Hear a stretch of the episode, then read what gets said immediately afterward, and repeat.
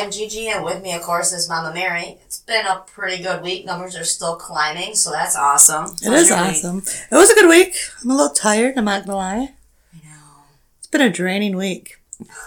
I know. I know. know. It's like boo hags are on our shoulders and draining us. stupid boo hags. Boo hags. So I think we're going to jump right into our topic this week because actually, I believe there's a lot to go over. There is. there will be with Mhm. our side combos and what have you. No, because not that we ever like ramble on and What? wander No, off we stay ever. right on topic all Yeah. the time. We are sarcastic boo hags. So this We are week- professional boo hags. Pro professional. this week is oppression or possession.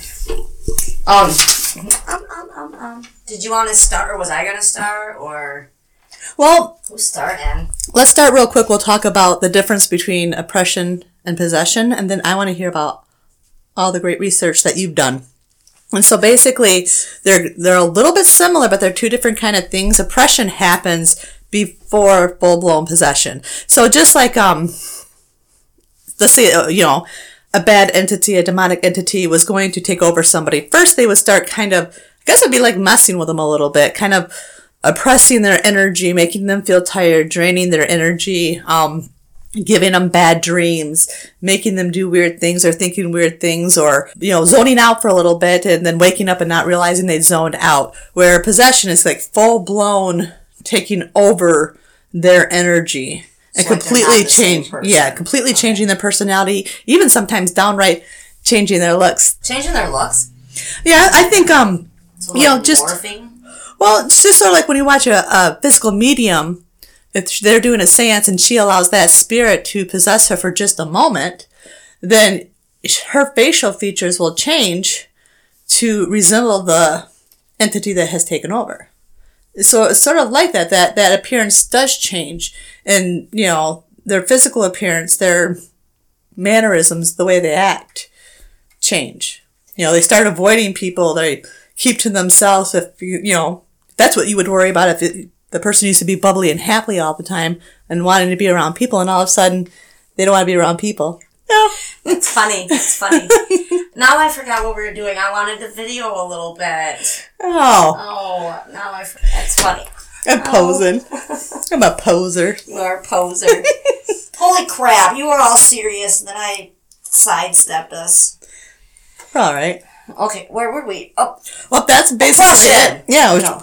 talking about the differences between oppression, where it's more of attachment to an object, like you know, a certain lamp, or where you can touch that lamp and feel energy attached to it, and a couple of odd things might happen around that lamp, but where a doll a might. A doll might be possessed, and because the doll is possessed, that that entity can use that doll to manifest things that happen in the house. okay. That's kind of the difference, where attachment's just kind of attached. Um, kind and of hangs out with it? yes, it's attached to that energy, it's where possession, possession can make in. it do things. Yes, Going all there's the difference. Just like you know, there's a lot of psychics who could hold a necklace and and see where a person disappeared because that energy, that person's energy is attached to that necklace. That's kind of like an attachment, and there's different levels of attachment. You know, you have your energy attached. Sometimes, you know, I'll bring energies home mm-hmm. that are, are attached but not oppressing me or possessing me. They're just there. Okay. You know, there's there's differences. You know, to so people don't freak out and just think because something has a high vibration or makes them feel weird that it's it's evil. Right. Huh. There's so much I want to say with It's that. it's sort of like the reason why when our loved ones pass over, we want to bring an item of theirs to our home because it's their energy. Okay. And it's sort of like a way for them to manifest that energy. you know that little doggy I got my grandma when she was in the hospital and she Uh-huh. liked to pet it. Oh, it was a bear in a dog costume. It was that little one, but she needed something to do with her hands because she kept moving stuff on the tray. Daisy got a hold of that ate its eye out of it. But I now, and now it just was really, really sad. and it made me super sad because I was like, oh, mm, I was so mad at her. Oh God, she is so lucky. I love her. but I put it in like a little shadow box now until like squished, but I still have that because it was well the, one of the last things Grandma touched, or at least that I gave her. Yeah. Aw. I hope I hope Grandma doesn't possess that. Although I don't think it would be mean by any means. It wouldn't be a possession. Because she would have no need to utilize that to manifest. What if she wants to manifest a hug to me? It's probably they probably shared probably hugs you, you just don't realize it. She was never a real big hugger, but I'll take one from her. Okay, any any housing. um oh enough with the arms. See, okay, okay, this one got me like super excited. Was Robert the Doll. Yes. And I got like, whoa, about that. I never really heard about him. And now the Annabelle doll, I know we got info on that too. Oh, that's that's like a huge one, and a lot of people talk about that. So I know I didn't hit very much on that. Dolls super creep me out. Super creepy out. Now, did you see the picture of the Robert doll? Yes. Yeah. Yeah. I was like, whoa. Come to find out, that inspired the movie Child's Play, Chucky. And I was like, no crap. And I had to like look, like really look into that. And I was like, holy crap. And that is cool. that creeped me out because that goes back to my brother Mike and his My Buddy doll because it looked like Chucky. And I was like, he thought that doll was possessed and it was, it was a lot of fun. So, Well, dolls kind of look possessed. If you think about it, they're kind of creepy. I was gonna I'm just a picture. saying. Where I parked, right on the street, there's a doll, like, hospital, per se, where you can take your dolls to get fixed and stitched up or whatever, and there's this old creepy doll, like, it's for sale, and and I was gonna take a picture and send it to you and laugh because I know you don't like them. No. But I just kind of tootled on by because I it No freaked me dolls. out a little bit. Yeah, but it's like a doll hospital. Yeah. Antiques and stuff. And they got classes where they teach you how to fix them. That's still creepy too. I know. One That's sec- like a that's like making a voodoo doll. That's what Robert is. Oh. Ooh, ah, that went up a wrong pipe. That was weird. That's paranormal. wow. Okay, Robert the Doll. When Key West artist Robert Otto, or Gene, as he was more commonly known to as his family, was four years old, he was given a doll as a gift. As the story goes, the doll looked kind of human, but kind of not. He wore a sailor suit and carried a toy of his own, a miniature stuffed lion. Gene named him Robert, and from the moment he first appeared, weird events plagued the family's home. Now, in other research that I've done with the giving of this doll, it said that he was given this doll as a gift, but it was from somebody that worked at their home, but Oh. like a slave. yeah. And he did not like the little boy, and he did not like the family. That's where the voodoo doll, a story that goes with that, that that doll is a voodoo doll, and that guy put a curse on it for um, little Gene. I think that might be down in this area. Okay, Gene named him Robert, and from the moment he first appeared, weird events plagued the family's home. Gene's parents would periodically hear Gene giggling with someone, an unknown person with a deep sounding like man voice. As they walked by his closed bedroom door, furniture overturned in rooms in which Robert sat. Gene began having horrible nightmares, toys would disappear and reappear mutilated, and whenever something went wrong, Gene would utter the phrase, Robert did it. Even after Robert was banished to the attic, passersby claimed to see a small figure move in the window, like move window to window. Many believe the doll to be cursed. These days, Robert is kept under lock and key at the Key West Fort East Martello Museum. You can visit him, but make sure you ask permission before taking his picture. He doesn't take time, kindly to unsolicited photographs. And whatever you do, do not bring home a Robert doll, a Robert the doll replica. Seriously, just don't. I wouldn't either. What, Wow, what the hell were you thinking if you tried? I know. So you must be able to go there. They just they're like, oh, I want this doll. That's, That's no creepy. Yeah. Um, and then this goes on to say, in the research that I did, like I said, it was part of, uh, or the movie Child's Play. That's where it came from. So if you're thinking Child's Play couldn't possibly be based on a true story, considering it's a killer children's toy and all, you'd only be partially right about that. While there was never been a documented case about a toy coming to life and going on murderous rampage, the tale of Chucky was in fact it was just inspired, which a lot of movies are inspired. And I think a lot of people kind of lose track of that when they're like, even the Amityville horror mm-hmm. movies. Um, it was inspired. It wasn't totally true. They have to add other stuff in there, otherwise it'd be like a two minute video of something weird Oh yeah, let's be real. But you're not gonna watch it unless it's gonna like blow your mind a little bit. Right.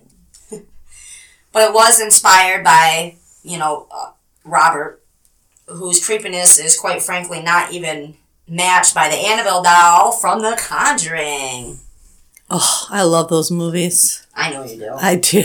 Like, I know you They really creep me out, but I super love them. Okay, here's where I was going with uh, how he got the doll. According to the stories, Gene was given the doll as a child by an abused female servant that tended to his parents' house, who just so happened to be well versed in the art of voodoo. Legends suggest that the girl possessed the three foot tall doll. Three foot? That's, That's even creepier! that is even creepier. as a way to get back at the Otto family, it was it was young Gene who would experience the brunt of the doll's wrath. Isn't that creepy? I believe this happened like in 1903. I don't have the dates written down, but I want to say some of the other research that I looked into, yeah, it was like early, early, early 1900s. But who just gives a three foot doll? Ah, that's so scary. Hate dolls. I think that's just hmm. super creepy. But Doll- after seeing him too, I don't know. Like, I don't know. Things back then were kind of creepy looking anyway. Like, They look at were. the pictures of like the Easter Bunny. Yeah. Whoa, scary. The Halloween costumes that they. Whoa. Yeah, they were freaky super in general. creepy. I don't know how people weren't more scared back then. They weren't. Maybe we're just They getting weren't softer. pansies. We are soft. With wine. so do you want to take number two then? Whatever you got. Well, I have Thomas Busby's stoop chair.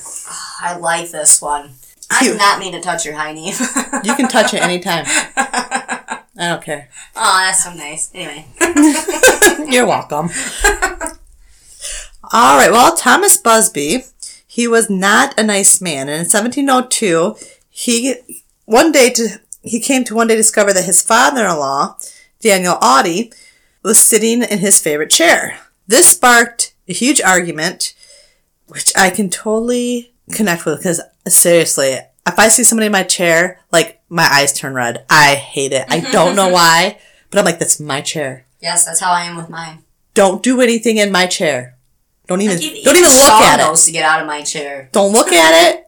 Don't smell it. Nothing. Just don't. Keep your shit out of my chair. Well, anyway.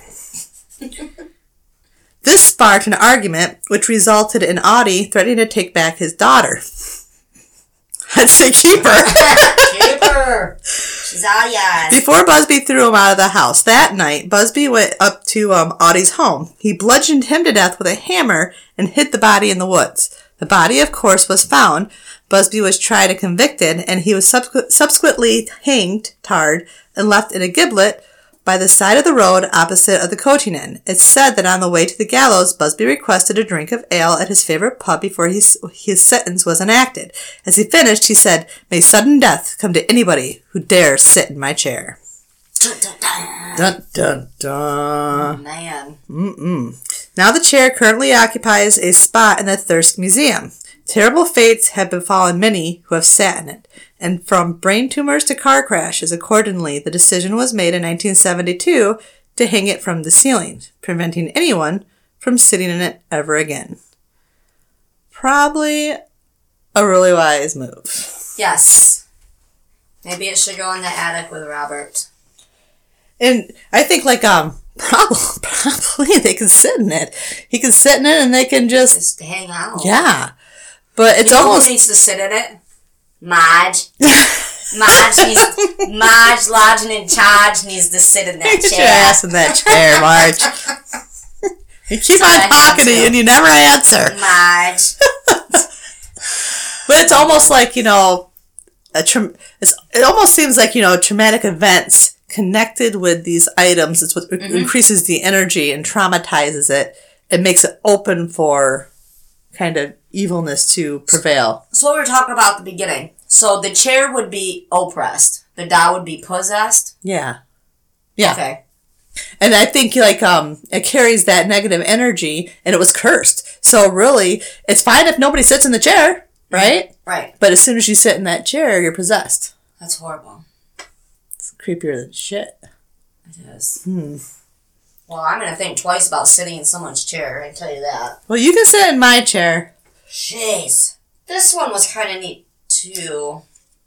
Oh, good. Look at that. Damn printer. I'm missing a whole section. That's what I get. Okay. So the hands. The hands resist him painting. I until I did the research, I never heard anything about this. Now that I there was some other paintings like the crying boy, which I did a little bit on that too. I found that interesting at first, but I'd like to hit things that other paranormal podcasts haven't really hit on, or not even just podcast, any of the other paranormal stuff. That that was a big one. Was the um, the crying boy one for some reason. But this one caught my attention because there is a couple of the paintings where the painter oh that's the part that didn't print out for me was it was like a letter from the actual um, artist Oh. in, in his decisions on these so i'll see if i can find that after i put this out and then i'll post that um, but he does have a um, what do they call that like a number two Oh, my dear. Everybody has a number two at oh some my dear uh, oh my gosh what's the word like a movie a, a sequel not a The sequel? Sequel, yeah. It was like a sequel to they call it the sequel. Okay. So, so often referred to as the haunted eBay painting, it was one of the paintings on eBay. The Hands Resist Him was found on the site of an old brewery by a couple from California.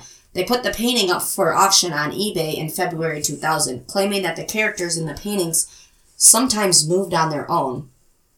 That is scary. So that would be a possession? Mm-hmm. Yep. and occasionally even escape the boundaries of the painting itself. See, that's, I don't know. Eventually, I think I remember that story when they first bought the painting. A little boy and little girl would say they were afraid of it because at night they would watch the little kids come out of the painting. oh, that, okay, that's enough of you. That's enough out of you, Mama Mary. Eventually, it sold for a whopping $1,025 because apparently people really like to decorate their homes with cursed paintings and pictures. Eh? I That'd be a cool thing. I don't know if I could handle that. no. Because I never sleep. I got Like- enough weird shit in my home Yeah, exactly. Like kid, like teenagers. So I want to talk about supernatural. Boom! Right there you go. Supernatural, paranormal, Paranormal parenting. paranoia. Oh, ah, freaking kids. Let, let's drink to that. Yeah. Cheers. Cheers. I don't know why I feel the need to talk like that. Because isn't that what you do when you're doing cheers? Yeah, that's true. That's true. Okay. well, there's no denying that the piece, which features a young boy and a doll-like girl standing in front of a window and a sea of disembodied hands, is a little on the creepy side, is probably not actually cursed. The work of the artist Bill Stoneham, it was based off a photograph his parents took of him and a neighbor when they were children. He himself was rather surprised when he heard about the stories attached to his piece says Stoneham about the painting's symbolism, there are memories, echoes of all the life within a place. The hands are the other lives, the glass door and the thin veil between waking and dreaming. The girl slash doll is the imagined companion or guide through this realm. That's what he said about his painting, which it's a very spiritual um, explanation of a painting, I believe. I think. But if you see the painting, I did you see it? Yes. Yep. Now it kind of makes sense. I'm like, well, that is creepy. But if he explains it like that, then it's like, okay, I get it. He painted some sequels, uh, two of them. Um, there's so there's a set of three. I did see them all. So don't know if you've basically, what them. he's saying is that he created some kind of portal, which is a veil. A portal opens so that you can step But I don't across think the he veil. initially meant to. So when he's hearing these stories of the paintings of these people Mm-hmm. that got them, he's about, uh oh. And you know, portals like that, they can be created without even knowing that you did. And they don't necessarily have to be bad portals. It's just people might see a spirit coming through that portal and automatically think that it's Something bad. evil because it's you, you know, you're taught to fear it. I'm gonna shut your mouth right there for you. because we are going to get into portals at another time. Mm-hmm. I'm not going to tell you when. You will have to portal there. so funny. To a different Sorry. dimension. We are a different dimension. Yeah, it's for show on. Oh, I'm all over the place. Hey, your turn. All right. Well, this is a story of a haunted door. Three little bears. So kidding. back in the 1960s, there's um the, the stories about a girl named Connie. She remembers her father brought home an old door that he had found in like a pile of debris. I think the house had been demolished and he had gone through it and he brought home something that he could use. It was in good condition, so her father thought it would make a good addition to their house since he was in the midst of renovating the second floor. So he used it to close off the parents' bedroom from the upstairs. She describes the upstairs as having a crawl space that ran behind both of her parents' room and a room that she shared with her sister. The night after her father hung that door, weird things began to happen. Around three o'clock, everybody was awakened by loud pounding and coming from inside that crawl space, and everyone jumped out of bed. The dad ran to the girls' room with a flashlight to remove the access panel. Everybody was petrified, but when he shone the light into the crawl space, there wasn't anything there. He was even brave enough to enter the crawl space, but still didn't find anything, reasoning that the noise might have been caused by something like, you know, outside with a tree branch hitting the house, or just, you know, trees groaning in general. He replaced the access panel and went back to bed. A half hour later, the fierce pounding started again. And this time, the dad even checked outside but couldn't find anything. This is the point where they got really, really scared, and for the next week, the pounding continued to happen every single night. And so finally, Connie's mom insisted that the door be removed. She said that it was haunted. And finally, the dad decided to take the door out, and he chopped it up into splinters, and after that, the pounding stopped. So he was able to destroy the. Yeah, he destroyed the door. So he destroyed the energy. So basically, there was something attached to that door. So with some of the things that are coming up, like with those paintings, I, why don't people burn them? I know on some of the things, uh, I think in some of the stories that we got later on, they explain, but like if a doll was, I my first instinct would be to burn it, get rid of it. I don't know why. Because if something's but- possessed versus just oppressed, you're just going to release, Release that it, energy. Because when something's something just, else. you know, oppressed, the energy is attached to it, but it's not a complete part can of it. leave. So when you when you burn a doll, you release that entity. Because sometimes, okay, sometimes when you know, sometimes purposely somebody will put that entity into the doll to trap it, to keep it in one place so that it doesn't roam okay, and hurt other people. And if you burn it, you release that, you know, that demon, like an Annabelle was a oh, demon. Right, that's what I was gonna say. So that's why they don't. They just lock her up in a box. So like, when they have to torture one person for a lifetime, they can't get rid of this thing. But at the same time, we're probably saving. And a th- that's yeah, that's why you put them in a box and they're sealed. They can't Right. get out. And, you know, so like with the idea of the door, that was probably more, he got it from a house that had been demolished. There was probably a spirit connected to that. I would say, for me, I would feel like it was the homeowner attached to that door Right. and he brought that homeowner home Oh. and he wanted to go back home. Right. He was knocking. right. That But when they burnt the door, house. it released that energy. Okay. but not necessarily an evil energy. Okay, so this one actually has like I went everywhere. This got my attention the other night, and I try not to stay up late because well I work so early. But then we took our computers to bed and we were doing research. But I don't like that. Turn that around. I don't. I don't like that. well, I'm reading it next, so suck it up, Buttercup. You better get a sharpie or something. I don't like. I don't yank it. That's funny. I was like, what the hell are you looking at me like that for? What did I do? I'm not trying to take your story. I'm like, no. Okay, so anyway, so I got like totally sidetracked. I ended up on eBay, and then from eBay I went to YouTube to watch these videos of people trying to open these. and whatnot. But there is it's a Dubuque box. So I'm like, okay. So when I first started researching, the main one was a wine cabinet. Mm-hmm. And so I'm like, what? And so I get on the eBay, and I don't know if it's just. Then I had to look up what the Dubuque was. I I listened to the pronunciation because we know how I am with words, and I still think I'm saying it wrong, but I'm gonna call it that because I like calling it that. You guys will know what I'm talking about. But so I watched this one video on the YouTube where this guy like opened this thing. I don't know. I think he was kind of full of crap, but anyway.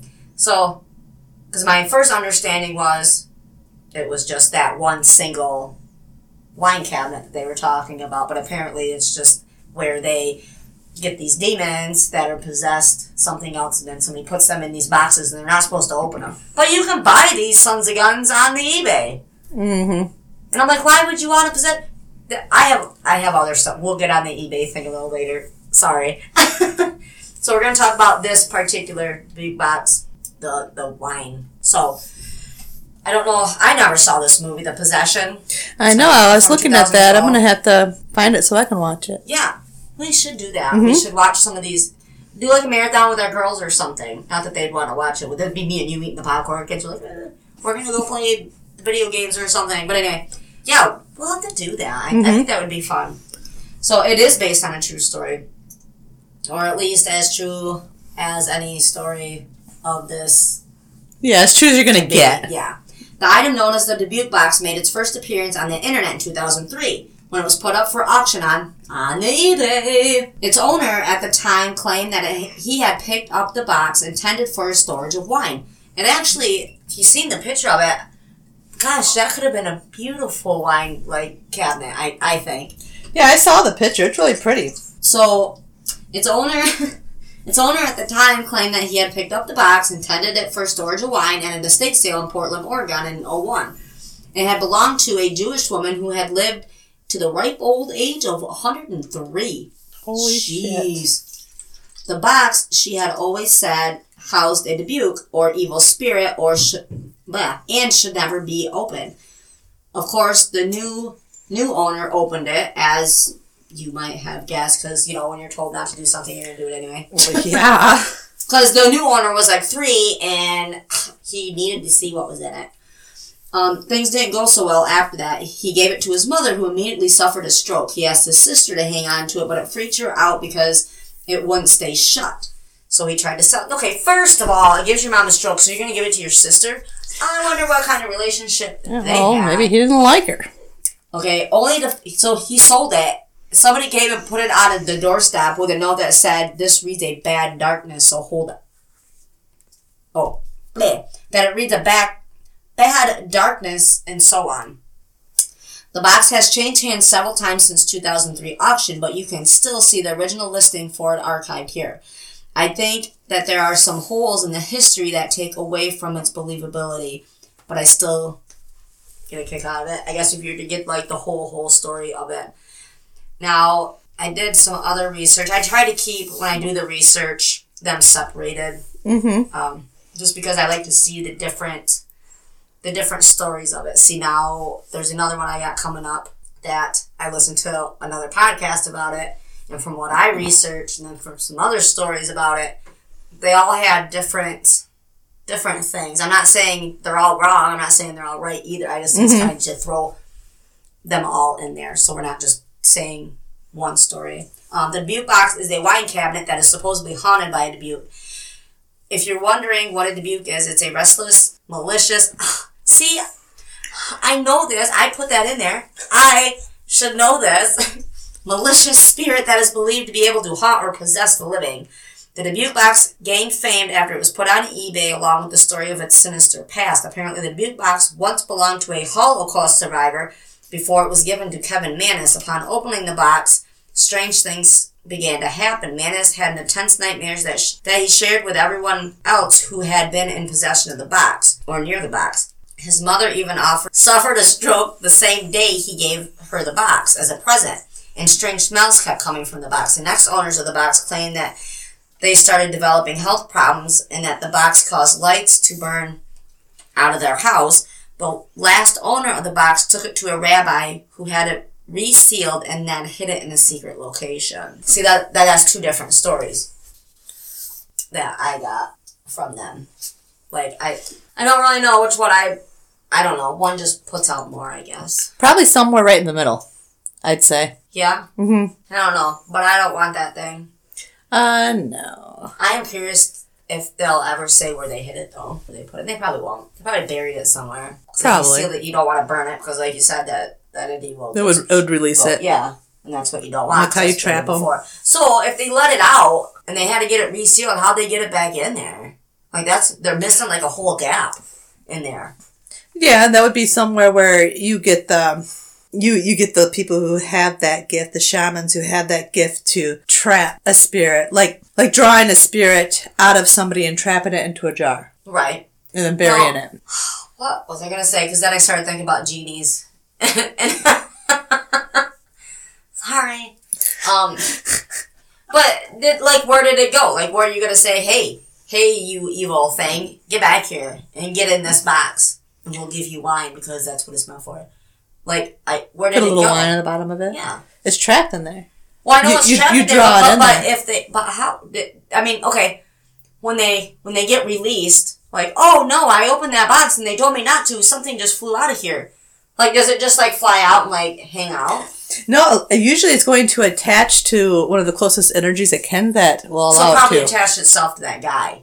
Mhm. That's what you're saying. Okay, okay. I was just, I kind of go back to watching Supernatural, where when they kill the demons, they stab them with that sacred like angel knife thing, and they go, and they go out, and then some of them, depending on what is in there, not necessarily just the demons, but they fly away. And there's probably some cases like you know that's what they do. You know, demonologists when they're doing exorcisms, they they send the demon away, but they have to have the name. You have to have the name in order for it to leave. You see what I'm saying? to to uh, banish it Exactly. from this. You can you can trap them, and you can seal them, and you can bury them. You know, and then and that that's using the name. Well, when we did that with the jar, we used the name until we drew the entity out and trapped it in the jar, and we buried it. That's all very fascinating. I really do. That's, I have a lot of questions. Well, you know, because yeah, it, it's full of questions. Only because it's one of those things where if you can't see it, I mean, you didn't see it go in there. How do you know it's really in there? See, I picture like going back to Supernatural. It's like this black smoke, so, and it goes, "Oh no, I'm free, I'm free at last." And then you're like, "Get in here," and then they're like, "Oh no," and then they go and get in there. That's how I picture it. that might be weird. That's weird. I don't mean to be weird. Why do you just keep shaking your head at me? Just, I'm just nodding at you, just agreeing with you. Like, yeah, uh huh. No, there's probably a lot of different ways that it could happen, really. But mostly, you would see. Um, I I remember. I remember. It's going to probably sound fake, but I remember the day that I went to help with that because it's going to sound like Amityville. But when I pulled into the driveway and I got out of my vehicle and walked up to the house, I was swarmed with flies. Like swarmed with flies. Yuck. Swarmed.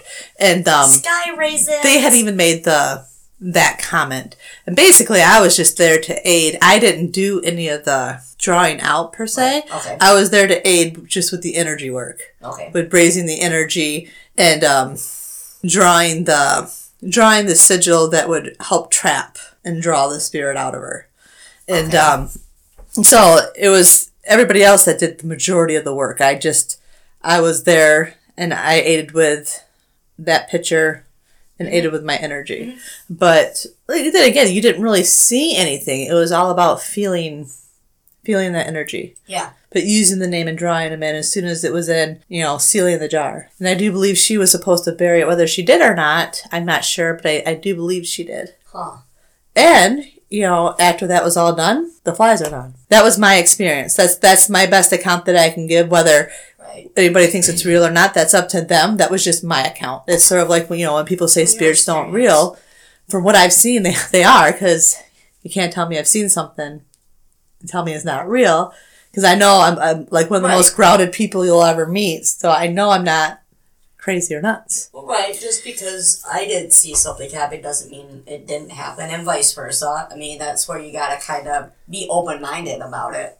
You don't gotta be an a hole Yeah. like, nope, didn't happen. And I can be like, that's a really interesting story. So I think know, you know I think there's definitely definitely dif- different levels.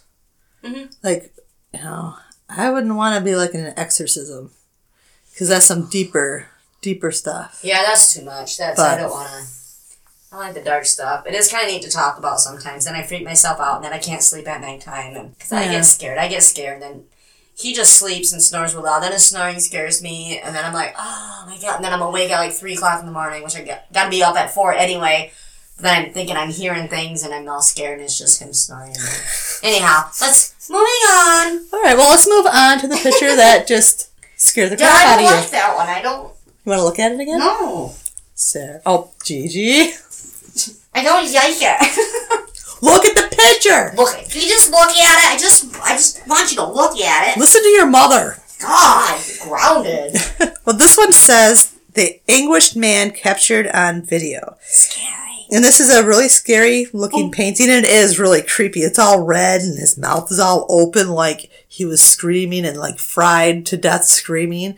It's super creepy. It's like he's trying to suck soul. I know he is. He's a soul, sucker. Yeah, that's weird. It's like a boo hag, Boo but it's a man, man boo hag. Man boobs.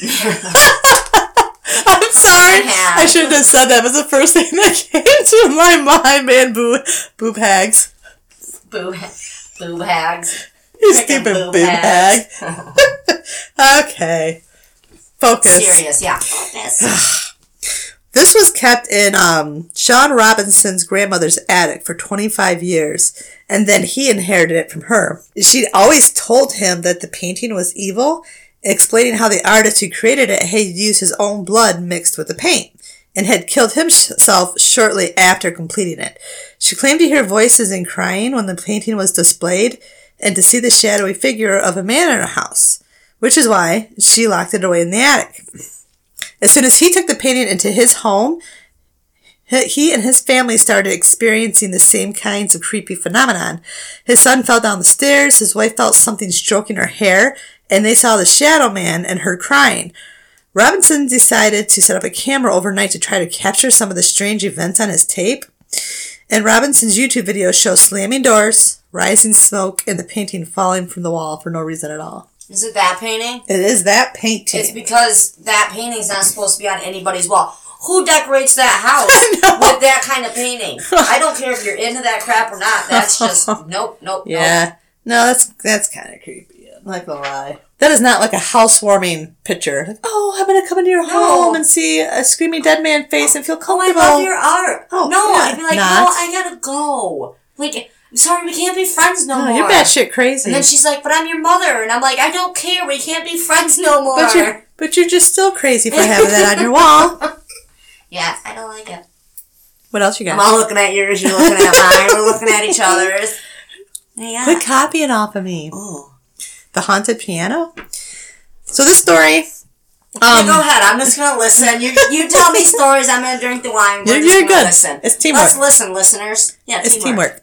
What's gonna work? So this story is about a woman named Vicky, and she had always wanted a piano. Can we change your name to Maj? Sure. I'm just kidding. This story is about a woman named Maj, Maj. and she'd always wanted a piano. Her wish came true one day when her son brought her an old upright piano. He had discovered it working his um in his salvage and hauling service. It seemed to be in like good working order, so she cleaned it up, polished it, and set it in enclosed on her enclosed front porch of her old farmhouse.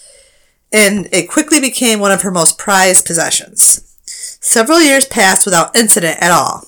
Then one October night, Vicky was babysitting her granddaughter and she began to hear the sound of the piano from the porch. It was a random note with no particular tune. She says, Groggy. I listened to the piano for at least 15 minutes.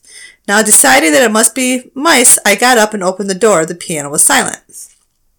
So obviously she thought it was her granddaughter playing it. And so when she got up, there's nobody there. It stopped playing. It's like that story that we read from the Hometown Heroes last week or last episode with the drums. You said And hometown heroes again. we call it hometown heroes. And it doesn't even make sense No, to say that. But it's okay. oh, that's horrible. But the one with the drums. Yeah. Yeah, sorry, go ahead. No, They no. should start a band. Those ghosts should start a band. Oh, yeah. Sorry. We'll call it the hometown hero band. yeah. I was thinking the Grateful Dead, but we already got a Grateful Dead. That's a good one too. So weeks went by until one night, about 2 a.m., Vicky was awakened by haunting noises on the piano. So this time, you know, she suspected mice, but then suddenly a tune floated through the house. And so she remembers it stopped and she started several times and it was definitely a tune, like someone was practicing a song over and over again. So this started happening on a regular basis and her daughter started even hearing it. And, um, you know, was relieved when, you know, Vicky had told her she'd been hearing it too, because the daughter thought maybe that she was going a little crazy.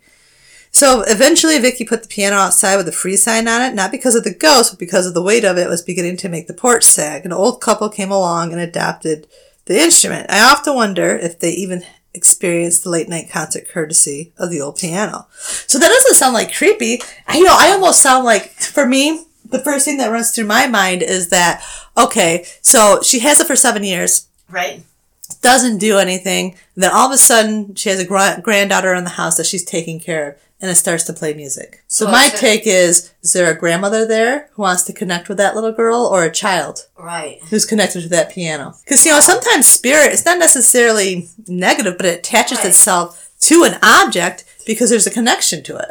This was familiar. A piano play is one of my favorite things ever. I, I used to play with my grandmother. She had an organ and a piano, and she used to play with us all the time. I never really learned learned how to play, which is one of my favorite things to do with her. But man, I could listen to piano all day long. I'd love to have a spirit in my house that played the piano. That'd be nice. Because, you know, Ethan's got a little friend that comes over, he pounds on the piano, but that's Ugh. not nearly the same. Yeah, that's And then that hurts the piano, and I feel bad for the piano. It's actually a family family heirloom of Ugh. Sean's. It would hurt yours too if they're pounding on it. Yes. Yeah, yeah. yeah. Anyway, I love pianists. you love what? Pianists, that's what a piano player Honey, is. my dear, we're girls. We we all do. All girls like to hear pianos. That's not a person you- that a pianist. a pia- what? What are you saying? I'm being serious with you now. I'm messing with you. Oh, I'm like, what, what are you doing? I have a bad mind, so think about what a I, pianist sounds I know, like. that's why I said it. I know. Good, good girl. We're actually on the same level right now. We, We just are. don't know we're it. just on a. We're just coming around. We're coming from backwards ends and coming full circle. That's all. backwards ends. That sounds like a fun, horrible position. As long as it doesn't take batteries. Oh, batteries. Anyway, speaking of batteries and vibrations and all that stuff that we talked about before, when we were talking about those guys from that that thing, and I said they could investigate me. I was gonna make a comment because we were talking about that and the vibrations, and it was all gonna go in together, and it went in together in a funny joke in my head, but I never said it out loud, and then I lost exactly what I was gonna say. Say, but it was super funny, so I'm gonna laugh about it right now. Cause yum. Yum. E. Mm. Mm. Kristen is one lucky gal. She listened. She should probably listen to this one. She, she should. Kristen, a shout out to you, honey. A big shout out. You are lucky. I'm, I'm like totally jelly. Like, yum. We should probably post that on the page so people can, know what See? we're talking about? yeah, yes and no, but help advertise what they're advertising. Yeah. Because I, I, I think that would be the, the friendly thing to do. We should. And I think everybody should see what we're yumming about. They had pretty big muscles and stuff. We better we better move on. Holy shnikes. Moving on. okay, Anna Baker's wedding dress. In 1836, Iron Master Elias Baker purchased a mansion near the. as you know, I just froze on a word. near the Allegheny Furnace in Altoona, Pennsylvania. Shortly after, he, his wife Hetty, and their two sons moved in. Elias and Hetty welcomed a third child, a baby girl named Anna. According to the stories, by the time Anna had reached marrying age, she had fallen in love with a local steelworker. They got engaged in secret, even going as far as a, to obtain a beautiful gown for Anna to wear at their wedding. Alas, though, her father discovered their plan and forbade Anna for blah, forbade Anna from marrying the man she loved. He was too low class for her, Elias said. The match would never do. The wedding dress went unworn, and Anna Baker died an old maid in 1914. The dress remained on display in the historic historic house museum. The Baker Mansion eventually became for quite some time, and every so often it would appear to dance all by itself. Its sleeve sleeves, damn wine, it's red wine. That's why. the sleeves of the dress would be seen fluttering and the matching slippers tapping as it moved by non-existent wind. No. Just oh. danced by itself. Wow. There's nothing like a pair of star-crossed lovers to add a little oomph to a legend, but but this one at least has been fully debunked. According to the executive director of the Blair County Historical Society, which maintains the Baker Mansion today, the dress was worn by Elizabeth Bell in 1830. Bell was the daughter of another ironmaster, Edward Bell. The room the dress was displayed in memorializes the Bell family. Unfortunately, though, the dress had to be taken out of circulation. It had degraded too much due to the exposure to light and other or airborne substances. No. Well, that's weird. So the dress was worn, but not by Anna. So it's just kind of a story that was all mixed together. Kinda. But I don't know how the dress went. So it may be Anna sold it at a garage sale. Because she was like, "Ah, my freaking dad. God. That's sad that she died. Like, never being able to be married. But Yeah. Wasn't even back then at the age of 18, you're like, whatever, dad, I'm going to do what I want. Probably somewhere. Probably not her, though. Not if she came from a wealthy family, I Yeah, guess. you kind of did to- what you did what you were told. That's really sad. It is. That sucks. I actually, I thought there was more to that when I. So I want to. Yeah, I'm not going to get into it. I'm just not. What What you got? This one. The bunk beds. Yeah. Yes. Do you have the bunk beds? yeah. You want to read it? Oh, yeah. Well, we may not have the same things. We don't. Well, probably essentially the same, but Well, let me read mine. Okay. And then you can debunk. Get it? Because it's bunk beds. that's funny. I got. You can I don't debunk got what I as have. much as you. All right. so in 1986, Debunk. Deborah and Alan Tallman. I come up with pretty funny stuff sometimes, every once in a while. Moved in with the, their young children to a house on Larrabee Street in Horicon, Wisconsin in 1987. They bought a second-hand set of bunk beds for their kids for $100. By 1988, they had moved out of the house and buried the bunk beds in a landfill where they hoped that no one would ever set eyes on them again. When they brought the bunk beds home, they brought more than just a piece of furniture with them.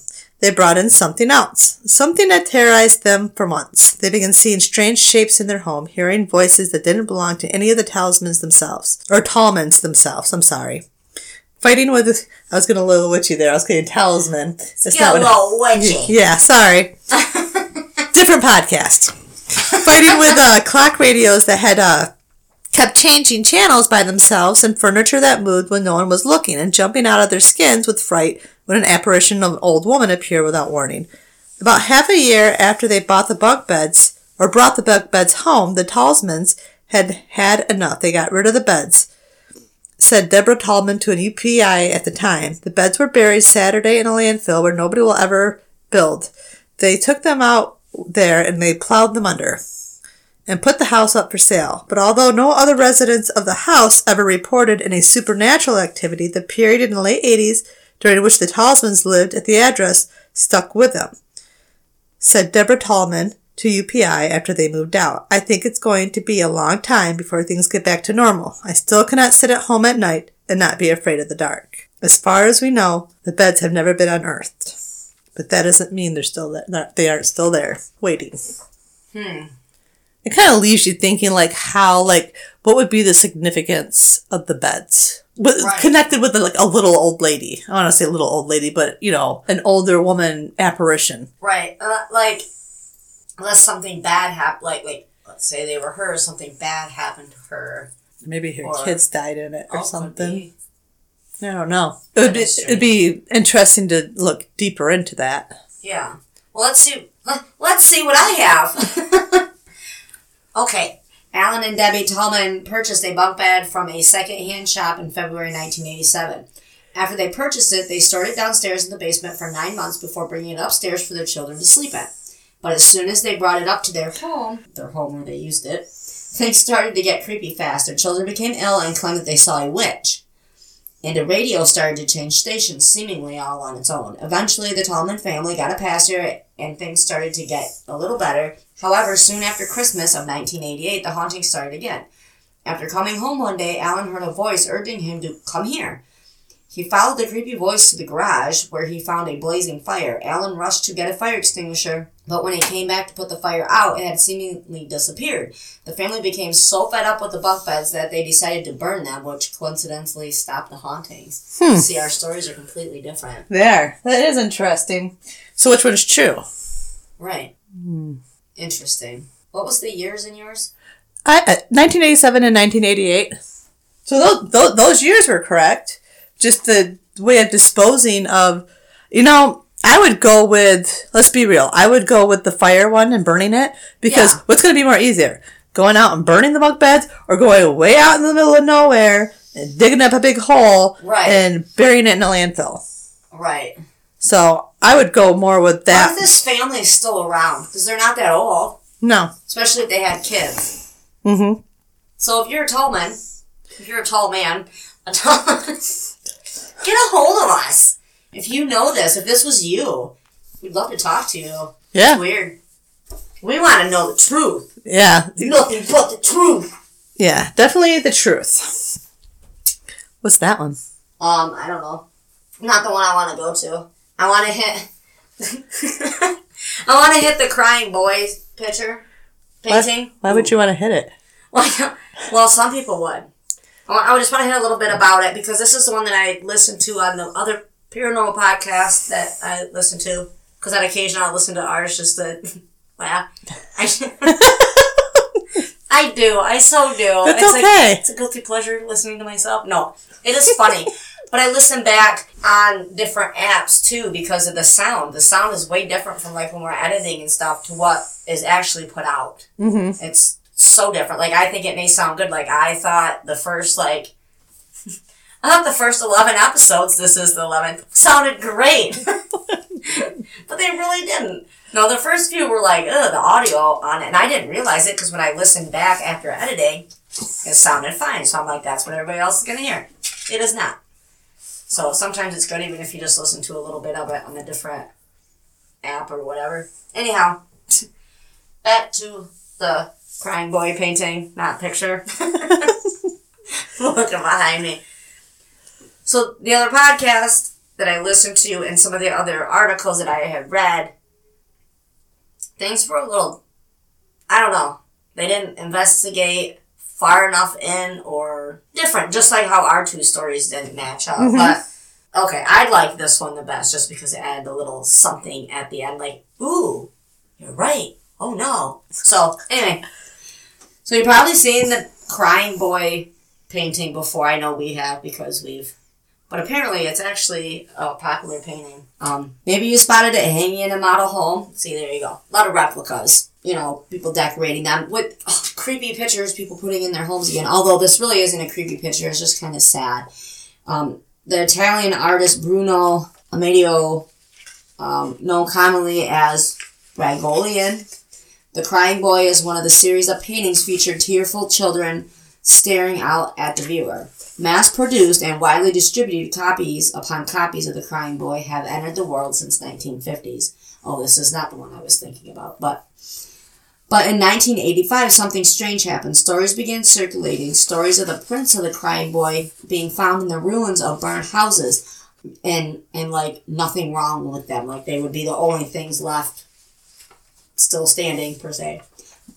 No fireman would allow a copy of the painting into his home, and people began to speak of them as something unnatural, like something evil was possessing all of these. But it's pretty safe to say that the story is kind of false. Um, in the UK tabloid The Sun, and well, tabloids also reported on people seeing the Shroud of Turin magically appear on their pancakes. Stephen Punt attempted to get to the bottom of the rumors in an episode of BBC Radio 4 show Punt PI. He discovered that the varnish coating on the prints was fire repellent, accounting for their reasons to not burn up in fires. Now, this was a part that people leave out a lot of times when they're telling this story is they found the fire repellent on it. Like that's in the painting. That's why the painting itself didn't go up in flames. Okay, here's the twist. They're still not sure why the flames or the the frames went unburnt around the paintings. So like if they're wooden frames or even metal, whatever, they would be untouched by the fire. I don't know. Maybe they had the same kind of varnish on that. Maybe there's something they put on that too.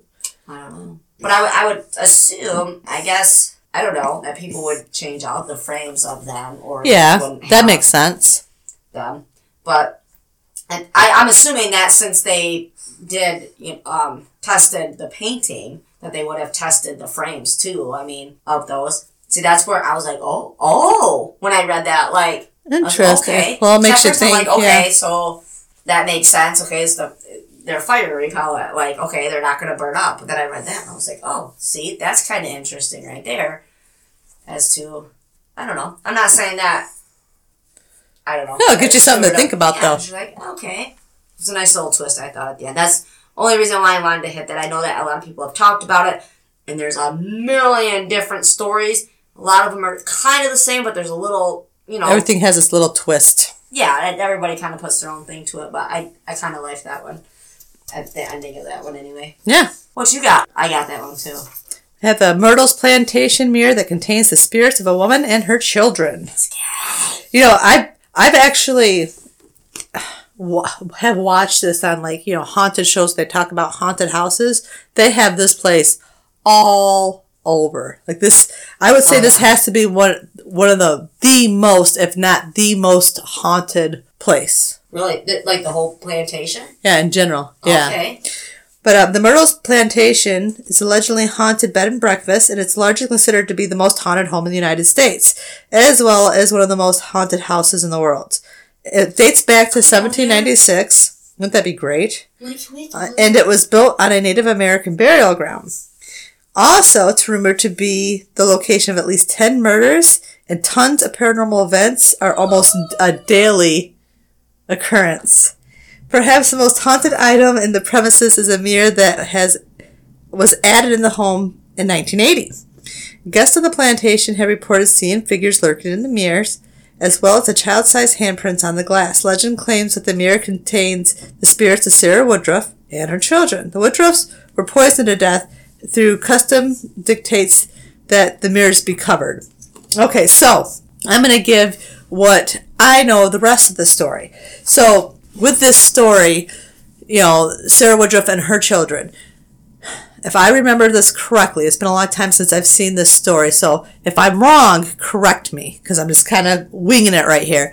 But the it was a, a, a black female servant, and she was taking care of the two children, and the, the children were getting older and they were able to take care of more of her themselves Right. and that was her main job Right. and so she was worried about losing her position in the She's household yeah and being sent back out with the slaves to do field work she didn't want to do that so she slowly poisoned the little girls so that they would get sick and that they would need her and that she would win back the family's favor in order Okay. to stay in the house she ends up killing them and the mother too and then I can't remember exactly if if somebody knows, let me know. If if the slave after that, I think she ended up committing suicide because she knew that she had, you know, technically murdered the children, or if they hung her. I'm not sure, but that's where that all comes from. Where it's highly active and it's you know one of the reasons it's a highly active area is because Native Americans alone in general,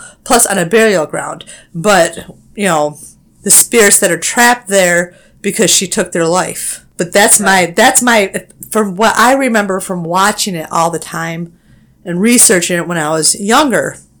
That's the basic story. You don't you don't see that whole story here. Right. So research it some more and if, if I'm wrong and I'm confusing it with another story, somebody tell me. See, I got a little blurb on it as well. Not as much as you. So I'll read I. I just kind of pretty much says the same thing, but it leaves out.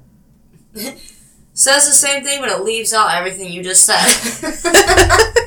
so, The Myrtles has a reputation for being the most haunted plantation in the South. So that right there should give you a hint as to what you're in for when you seek out a particular mirror that resides on the premises. One of the many, many stories attached to the place alleges that Sarah Bradford Woodruff, one of the plantation's ladies, and two of her three children died in 1824 of Ol- oleander poisoning. Uh, they never quite managed to leave. It said that their spirits are trapped within an antique mirror still on display within the house. Strange marks often appear on its surface, marks that no amount of cleaning can remove. But sometimes it's just not marks, sometimes it's handprints. Oh, well, that, I guess the that poisoning coincides with what. Yeah. Yeah, because I didn't have any of the that poisoning stuff. I was just going by, you know, because I've always been a little obsessed with watching haunted stories, and that's one of the ones I always watched. But for my There's a story recollection, on this? oh yeah, well I, I used to watch it like when you would watch um like the most haunted places, and they would tell stories. Yeah. I, I remember that story. Oh, wow. That's that's where I got all that story from. So that's why I said if I'm confusing it with something else, don't hesitate to tell me. You know, if I've Hmm. Yeah. confused the two stories, but I'm pretty sure, I'm 99% sure that that's the rest of the story. It's a horrible, tragic story. Shouldn't say I like it, but It is. that would be one to Yeah. be neat to see a movie on or something. It would be. And you, you have to think, too, that, you know, necessarily the slave wasn't being evil. She was desperate. Yes. And she wasn't trying to kill them. She was just trying to make them sick enough so that she could aid She them. still need to be needed. Yeah. Yeah. Okay, next I have the conjure chest. About 150 years ago, a man, a very wealthy man named Jacob Cooley, ordered his slave to build a chest for his first child. After the slave um, finished making the chest, he showed it to Cooley. It was said, while answering my. I'm what was that? What? At least you're getting the right answer. That's so funny. It was said that Cooley became so enraged over it that he beat his slave to death. After hearing of the death, Cooley's other slaves made a pact to avenge their friend. They scattered the blood of an owl over the chest and had a conjure man curse it. From then on, the family was cursed with multiple deaths. Cooley's firstborn son died as a baby, and eventually more than 17 deaths were attributed to the cursed chest. You know how I went to all evil and then I went changed? As soon as you hit the word baby, you're like, oh wait, it can't be evil. It's a baby. it's a baby. the curse is said to have been lifted by a conjured woman. See, women aren't so bad, and the chest can now be seen at the Kentucky History Museum. You know, I want to get down to Kentucky. I think that'd be a fun weekend trip. We can take our husbands with us. whatnot. Make But, come. yeah, Torture them a little bit. There's there's some history down there and some hauntings down there. We got some listeners down there that Yeah. I want to see us. I'm, sure, I'm sure everybody wants to see us. I mean, why wouldn't you? I'm just saying. Our heads really aren't that big. No, Um, they're not. I got relatives down there, like I do in like 43 other states. But it's so pretty down there. But there is It a lot pretty. of history, and there is some haunted places that I think that would be fun to go visit. Maybe get our pictures in some or something. But anyway, if we ever do get down to Kentucky, we should go to Kentucky History Museum and see this chest. What a mean guy. Really? Yeah. Why would you were so mean to you you told him to do it. You told him to make this for you and he took his time and he did it and then you So I want to know why. Um, what a D word. what is it that enraged him so much? What are we missing? What? Okay, Yeah. so because if you asked him to make it, you wouldn't get mad because he made it. So what He probably just didn't made like him it. made? Yeah. Maybe he didn't put a nail in the right place or something. Hmm. I'm man hating right now. that was not nice. Although, and then his firstborn died. That's sad. But 17 deaths were attributed to the cursed chest. You're right. I need to find my clicky pen. Found it. Click it. We're gonna start this one. We'll look more into that. Mm-hmm. For show. Oh, sure, Dad. I'm like, what is this? Who wrote this? you have any more? No, I'm. I'm. Oh. Just, it's all you. All right. It's all you. So we have the chair of death. All these chairs. All these chairs and people don't want to sit in them because they're all scary. Oh yeah. All these chairs and no place to sit is the weirdest thing. Okay, Baleroy Mansion, which was once home of Thomas Jefferson, houses some very historically artifact, historically important artifacts, but also contains something much more sinister: a deadly chair. No. Oh my god! The mansion's last remaining inhabitant, George Meade Easby, who died in 2005, claimed to have seen ghosts walking all around the old house. One of the most infamous tales he told involves the chair of death. The chair is said to be inhabited by a spirit that Easby named Amelia. Legend has it when Amelia is present, a blue mist surrounds the room, and then whoever sits in the chair will die. Many people have distributed this claim, and four people have even tried to disprove the paranormal theory by sitting in the chair. Unfortunately, for those unbelievers, all of them met their end soon after sitting in the chair. Okay. All I'm saying is, believer, not believer, I'm not sitting in that chair. No, exactly. Why? Exactly. What's the point? No. Because even if you don't believe, and then that's going to make you believe, but then who cares because you're not going to be around to say that you're a believer anymore. I hmm. just won't. Just look at it. Just look at it from afar. I got Valentino's ring.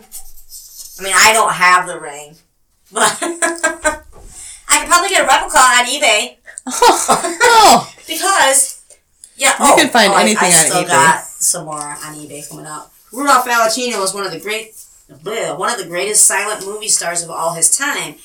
That is until he bought a ring that seemingly screwed everything up. Valentino bought this ring from a jeweler, jeweler in the twenties. Um, the story has it when Valentino showed the ring to one of his friends, his friend had a vision of Valentino as pale and lifeless. The next few pictures that Valentino was involved with flopped at the box office, and within the next six years, Valentino would be dead. But the story doesn't end there. Valentino's lover became ill after wearing the ring, so much so that it derailed her career for years to come. Russ Columbo, who played Valentino in a biography about his life, wore the ring and died in a shooting accident just days later. Finally, a man named Joe Casino bought the ring but decided not to wear it until he thought the curse was lifted. But even after waiting several years to put it on, the curse remained. Casino died within a week of putting the ring on. Today, the whereabouts of the cursed ring are unknown. Which means there's probability that you could find it on eBay. Hmm. Maybe. Interesting. But you have to take it to somebody to get it validated that it is Valentino. get it validated that's Valentino's ring. Say that fast three times. Nope, I can't say even one time.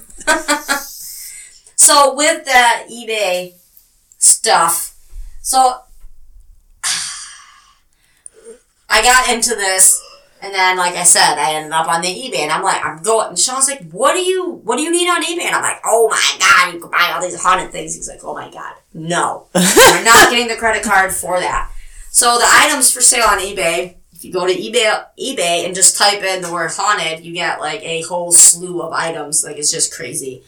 But remember to buy them at your own risk because, well, we don't know. I don't know. So there's one. It was called the Haunted Child Spirit Doll, which there's actually a crap ton of them. From the listing, it says we moved in our 1920s house a couple years ago. A while ago, I stumbled upon an old trunk in our basement that had been converted into a toy box. Since then, the following has happened. My son's toys go off randomly without anyone there to touch them. My eldest son has nightmares every night as he has woken up thinking he has heard someone walking around in his room. My front door has swung wide open and no one is there. I have heard laughing and someone coughing when I've been home alone. My five year old son is now afraid to sleep in his room alone and must have a nightlight on. He talks about an old man and his mother that lived in our basement. You can hear what sounds like footsteps sometimes coming from the above attic. Our remote and toy batteries drain down unusually fast. And then it says, I am not responsible for anything that may or may not happen when in possession of this doll. Can you guess what the winning bid is, even though you just looked at it? No, what is it? A hundred dollars. Ain't wrong.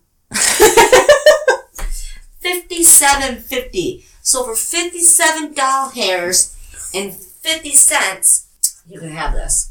Yeah, I probably don't want it. Because dolls are creepy. That's funny because you can buy it for fifty-seven doll hairs, oh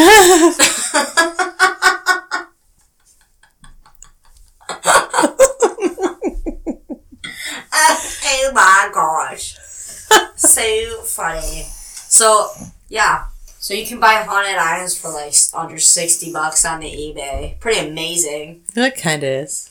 I, people will sell anything. Get that hot side hustle. Like, that's. Yeah. I'm just to sell this. I think it's pretty haunted. I'm not to burn it. Not to bury it. Let's sell it on eBay. Let's make some money. So, anyway, moving on. There's um haunted antique china No. and they're to sell this. Um, three pieces. From the listing, it says all three pieces were found wrapped in a wad of old newspaper under the porch of a house dating from about 1910. The bundle, the bundle was buried under a thin layer of dirt and damp, decayed leaves that must have blown under the porch for decades. The homeowner set the china on the windowsill and promptly forgot about them. One afternoon, an, an elderly neighbor was passing by, and she noticed the pieces of china on the windowsill. She seemed suddenly disturbed by their presence and asked where he got them. After some questioning, she admitted they looked very similar to a pattern to a set once owned by another neighbor, Miss Dillon, whose husband beat her. One day he turned up dead. Miss Dillon became reclusive and then suddenly moved away with no notice to her former friends. The homeowner thought more of this until the next morning when he found the creamer and two cups on the kitchen table and could not remember bringing them in the house. He quickly put all three pieces in a shoebox. He put the box on the porch and he made a phone call to a friend who had interest in the paranormal. After relating the story and getting some suggestions, the box was picked up and delivered to us. I can personally attest that in the time I have wiped them off and taken photos, there were no less than three dips in electrical power that caused the lights to dim briefly. Winning bid $45. Hmm. My new baby cauldron that I bought. That's actually from my three piece set. Oh. I looked it up because it's actually worth a lot more than what I. There's what three paid baby it. cauldrons. No, one baby cauldron because it's not really a baby cauldron. I'm being frugal. it's actually a sugar bowl. Because you know how they come with like the sugar bowl and then like the the creamer thing, and they're like little. Uh-huh. You're like so tired, and then like you get the thing that holds your tea or coffee, whatever you have with it. Yeah, I love it. I think it's cute. Um, a haunted watch. And it's stuck at 11:29 p.m. From the listing, it says the person I received this watch from informed me that Julie owned this watch when she was 24 years old. She set the watch on her nightstand before she set off to jog, and she never returned home. Sadly, she was abducted and killed by a crazy person around 11:29, the same time the watch stopped working on her nightstand. Ooh, I just got chills reading that. I took this watch to a medium friend, and she confirmed that Julie revisits this watch from time to time. no pun intended. that would explain the unexpected temperature drop I get sometimes when I hold this watch. I felt goosebumps in 80 degree weather. Watch is not working. Watch oh. is used. Watch is used. Please read this disclaimer before you buy this item. I cannot guarantee the same experience I had, and I'm not responsible for the experience you have with this item. The disclaimer, disclaimer is for my protection as well as the buyer's protection. eBay prohibits the sale of intangible items. It's also their policy for me to state this disclaimer. I am selling this item as nothing intangible, intangible just a watch. Hmm. wow. Poor Julie. I think she's worth more than seventeen dollars and fifty cents. yeah, kinda. That's kind of sad. Oh, look at that! A haunted dybbuk box. Oh, there you go. This one. These are all from the li- like. These are taken word for word from the listings and then what they were sold for. Um, the haunted dybbuk box from the listing. If you're not experiencing the paranormal, then look to buy somewhere else. I am not looking to sell to people who have no business getting involved in something they know nothing about. not trying to sound harsh, just a warning. Here's another dybbuk box, which I bought from an elderly man in South Carolina. I have been keeping these in a cross. So I remember, I looked at this a few times. She buys these, and she keeps them in a crawl space. Like she gets them on eBay and whatnot, and like saves them. So she's got all these evil spirits like in a crawl space. That's kind She's of She's getting rid, rid of some so she can replace them with more. So I have been keeping these in a crawl space of my house, mostly because that's just how large my collection has grown. Many of these have burns on them and some sort of and some of them seem to have something inside, but as I've always stated, I never open them. Since keeping them in the crawl space, I have heard what sounds like something moving quickly under my house. I hear it at 3 a.m. on the dot every night, every other night, like clockwork. Also, when I check on them, there is a cool, heavy air surrounding them, even in July. My dog often growls at crawl space when she passes, and less often, but still odd, I hear a knocking of chil- and children's whispers coming from down there, which is alarming. Buy at your own risk, and again, do not open the box. I cannot stress this enough. I am not responsible for the misuse. Winning bid, thirty nine ninety nine. That went for more than Julie's watch. Oh wow. That's sad. I almost want Julie's watch. the poor thing. Yeah.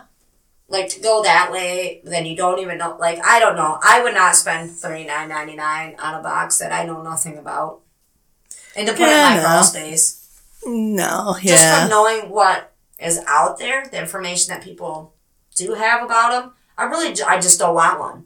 But why would I buy an empty box? Well, empty per se that I can't open. Yeah. It's just gonna shove somewhere. pointless, Yeah. Mm-hmm. In crawl space and then piss your dog off. So I got a haunted. Vin- I don't have a haunted vintage bear, but somebody does. From the listing, my grandmother went to an antique store in San Diego when she was a teen and saw this creepy looking old teddy bear. She told me that she took Joey home. She started to have nightmares.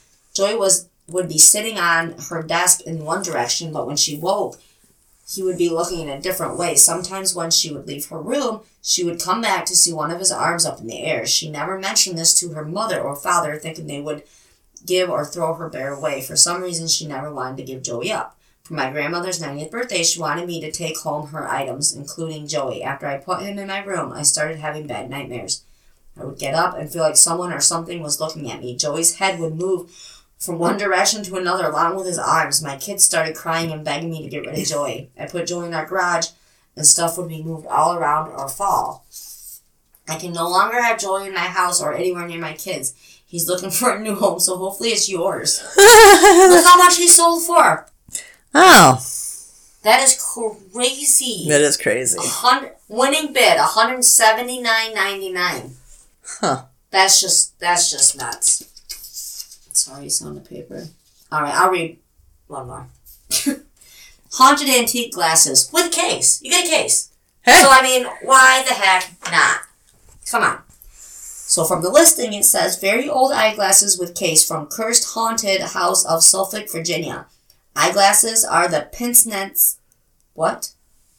Are the pince nez type that sit on the nose and have a thin cord strap. These things have EMP, elect, electro, electric, ma- electromagnetic pulse. I'm not even gonna edit that out. that was funny. Electromagnetic, electromagnetic pulse readings and have a bad feel about them, possibly cursed or haunted, selling for entertainment purposes only. They sold for a whopping $25.66. Stop Huh. that. I know you're so tired. I tired. can't help it. Sorry. But do you get to sleep in in the morning? a little bit. Since we're not doing this? I Oh have no. I have to sleep until five. Oh, yes. Yes, I need to. I got a mess over here. I, I need my wand. Oh. So, with all those being said, we hope you enjoyed. Do we? Of course we do. Okay. Okay, good. I Even even laughed a little bit. Yeah, we weren't as funny. I think the morning ones are even funnier. Yeah. I don't know why. We were still funny though. We were. Yeah. I know. We probably shouldn't talk about how funny we think we are. you know, it's okay. Because if nobody else is laughing at our jokes, at least we are. True that. I'm hungry. I need dinner. Anyhow, okay. So remember to email us your stories, comments, words, whatever have you, to paranormalxl at writeme.com. And write me is W R I T E M E dot com. we love hearing from all of you. We also want to say thank you for all the support you have shown us. Follow us on Facebook, Paranormal, capital X, capital L, page and group. Get all up in there. See what Yeah. we're about. Share your stories. Yes. We, oh, I want it. Personal stories are the best. When we get to read them on here, put our two cents in because that's I don't know, kind of what we do. That's why we're here. um, oh, and remember, don't yuck someone else's yum. Ever.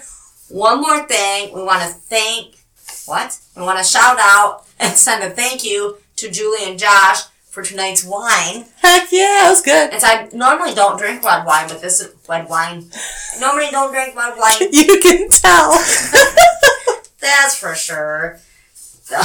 It's a red wine, Seven Moons red wine. Wow, I am struggling.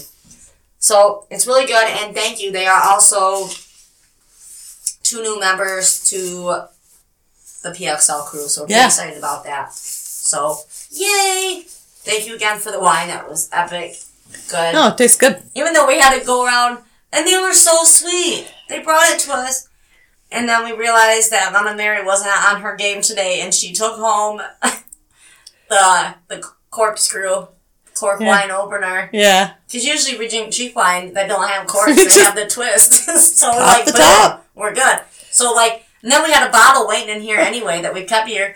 that was also a cork one. So then I was like, oh my god, what are we gonna do? Yeah. And they were so sweet, and they went and they got us a corkscrew. So we're Yeah. gonna leave that here. Thank for you. Future times, yes. We're gonna write your names on it. Yeah, we are. Yeah, we is. All right, so thank you everybody for listening. We will see you next week. We got another awesome show planned. Hopefully, you guys thought this one was awesome. I was super excited all week about it. Yeah. No, it was a lot of fun. Yes. Woohoo. We will. s- Well, we will not see you guys next week. We will talk to you guys next week. Talk to you later. Bye.